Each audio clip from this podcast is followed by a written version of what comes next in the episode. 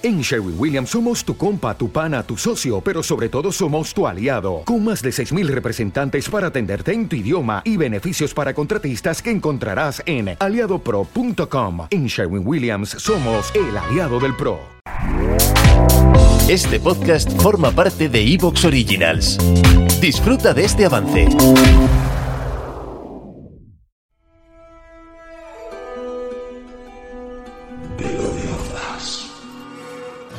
The Lode of Us es una serie de transmisiones en directo a través de mi Twitch, Antonio Runa, donde junto a un grupo de Loaders vamos a analizar el episodio de la semana de la serie The Last of Us.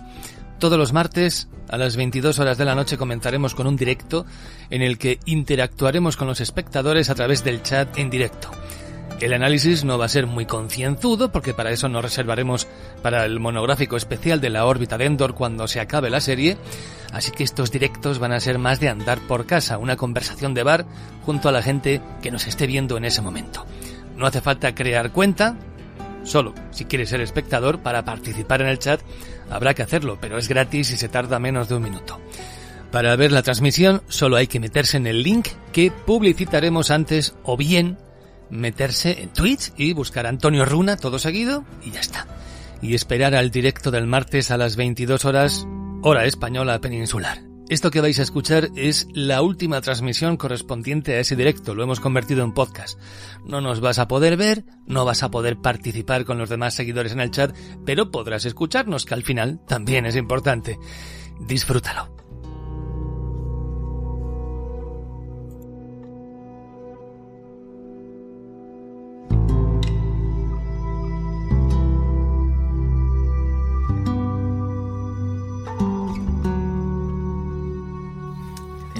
De serie. Vale, estoy grabando por el otro lado. Transmitir en vivo. Ya.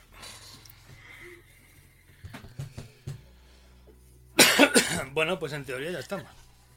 Vamos a beber un poquito. Hasta que viene. Eso te iba a decir.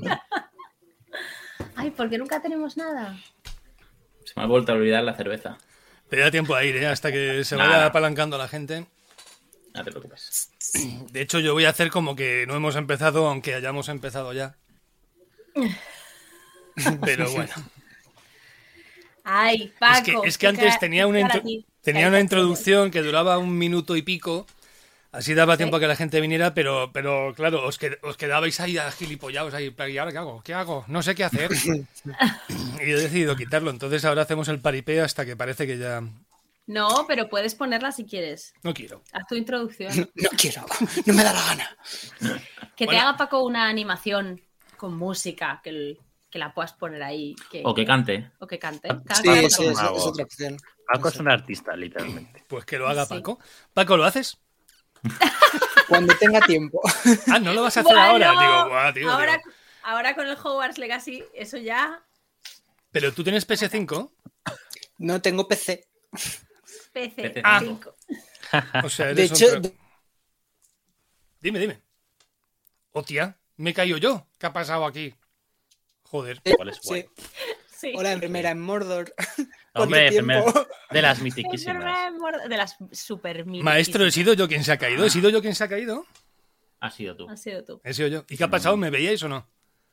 Te veíamos, veíamos. congelado. Congelado totalmente. Madre mía.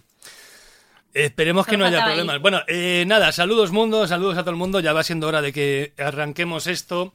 Hay un montón de peña por aquí, a ver si los leo todos. Eh, Gundel 1, Enfermera en Mordor, Linterna Borde, Indy 75, Beatriz Emperatriz, Eterrazas 11, Puy el Morlock, Super Fiwi, Pablo 1979, Cheli Nivel 78, eh, Jairo Adrián Moncho Mayo, ayuda.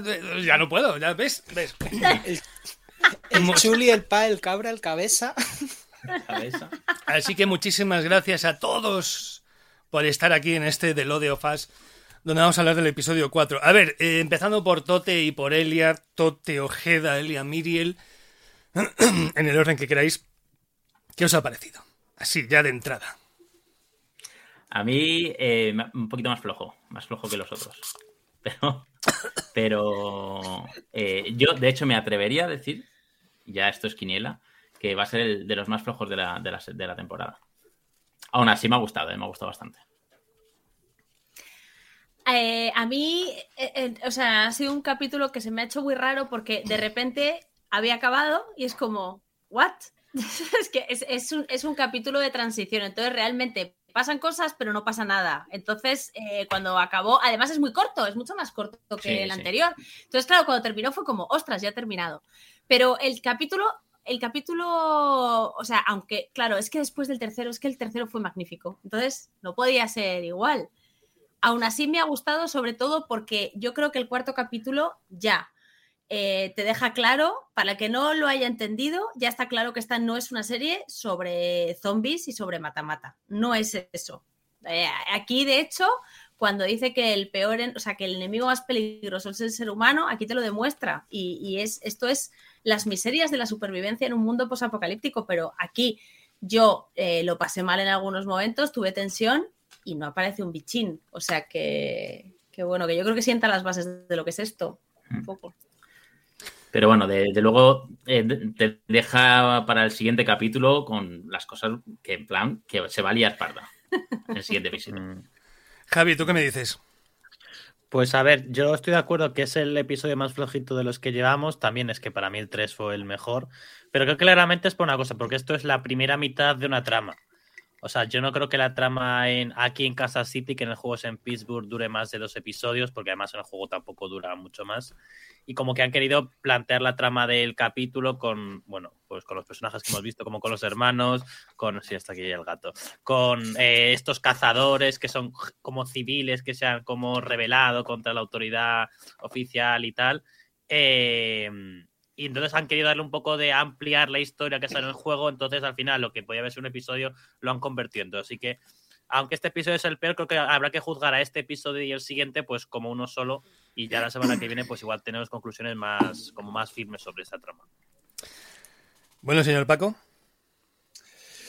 Pues que ojalá todos los episodios, si son los peores, sean como este, porque sinceramente creo que es un episodio que se pasa volando, eh, que es un, sobre todo, perdón, eh, un episodio de desarrollo de personajes y de la relación que tienen él y Joel, y funciona muy bien para eso. Hay veces que tienes que pararte para, para seguir creciendo como, como, o sea, hacer crecer la historia y me parece que eso es lo que están haciendo. Eh, ¿Es un episodio de transición? Sí, es un episodio de transición, pero no dejan de pasar cosas. Es que no podemos decir que sea un episodio aburrido, es que mm, se pasan mm, corriendo de un lado a otro y aunque para lo que es la trama no ocurre nada, no para de pasar cosas. De todas formas, que sea el peor de lo que hemos visto hasta ahora no significa que sea malo, ¿eh? Ojo, es muy diferente eso digo. un episodio malo de un episodio que, oye, con lo que hemos visto, vamos, pero que efectivamente pasan, o sea, pasar pasan muchas cosas, sobre todo esa- más, más desarrollo de personaje que sucesos en sí de la trama, aunque nos te, te deja al final en un punto muy interesante para seguir avanzando. En Sí, fin, sí, no, va- vamos a ver, yo sí, yo estoy de acuerdo en que realmente el... Bueno, el episodio tiene otro ritmo, tiene otro... Es un episodio de desarrollo de personajes, como alguien ha dicho por ahí. Y es verdad que los personajes los tienes que empezar a, a tratar en profundidad, ¿no? No solamente que les ocurran cosas, sino que las relaciones se vayan afianzando. Y es el episodio donde para mí Eli empieza, empieza a caerme bien, empieza a molar, ¿no? Eh, yo creo que en el juego tardaba menos yo en cogerle un poquito cariño al personaje, pero yo creo que aquí en la serie ha sido este el, capítulo en el que he dicho, bueno, sigue siendo un poco ácida, ¿no? Pero, pero ya no me parece desagradable, ya no es esa bordería de decir, ¡cállate ya! No, no sé, me ha parecido además muy, muy, muy graciosa, no exactamente simpática porque es muy sarcástica y eso pues hay gente que no le gusta, pero no sé, a mí me empieza a caer bastante bien. Y creo que en todo momento me ha hecho, o sea, me ha gustado, me ha gustado cada minuto que ha salido, lo cual hasta ahora no podía decir. Y a la actriz empiezo a verla un poquito más confortable en el papel, o a lo mejor soy yo que me estoy adaptando, no sé, no sé, puede ser esto también. Pero me, ha, hecho mucha gracia la relación y yo creo que es necesario que Joel y Ellie empiecen a llevarse bien, que empiecen a congeniar para que las cosas que tienen que pasar ocurran pasando, ¿no? Si van a estar dándose de palos toda la temporada, pues no va a funcionar. No sé si opináis lo mismo. O sea, realmente Eli, que, que no, no os ha, no os ha parecido que ha ganado 10.000 millones de puntos en, esta, en este capítulo. Sí, Y desde ya, y- luego. y- y ya ese- empezamos se, a, hablar aquí al tuntún, ¿vale? Nada de que Vale. no tenga yo que estar dando paso, ¿vale? se nota que aquí por lo menos intenta ser más simpática. Siempre está haciendo como bromas, chistes. Ya no está tan distante con, con Joel.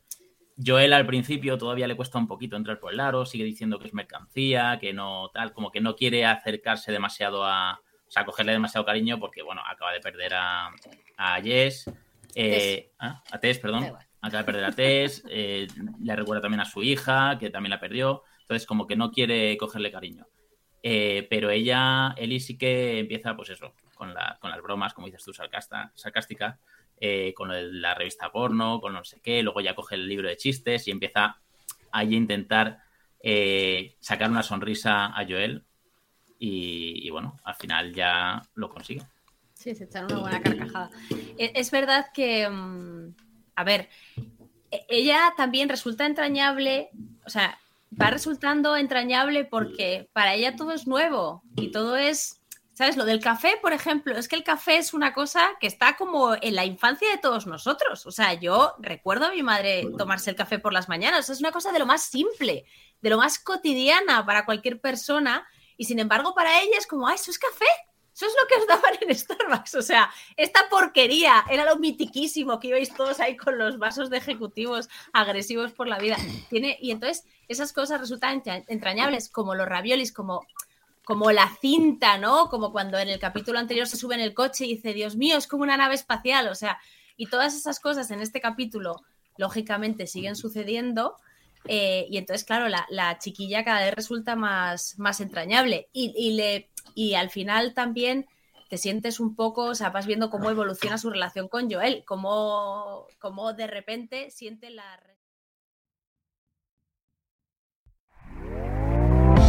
¿Te está gustando lo que escuchas? Este podcast forma parte de Evox Originals y puedes escucharlo completo y gratis desde la aplicación de Evox. Instálala desde tu store y suscríbete a él para no perderte ningún episodio.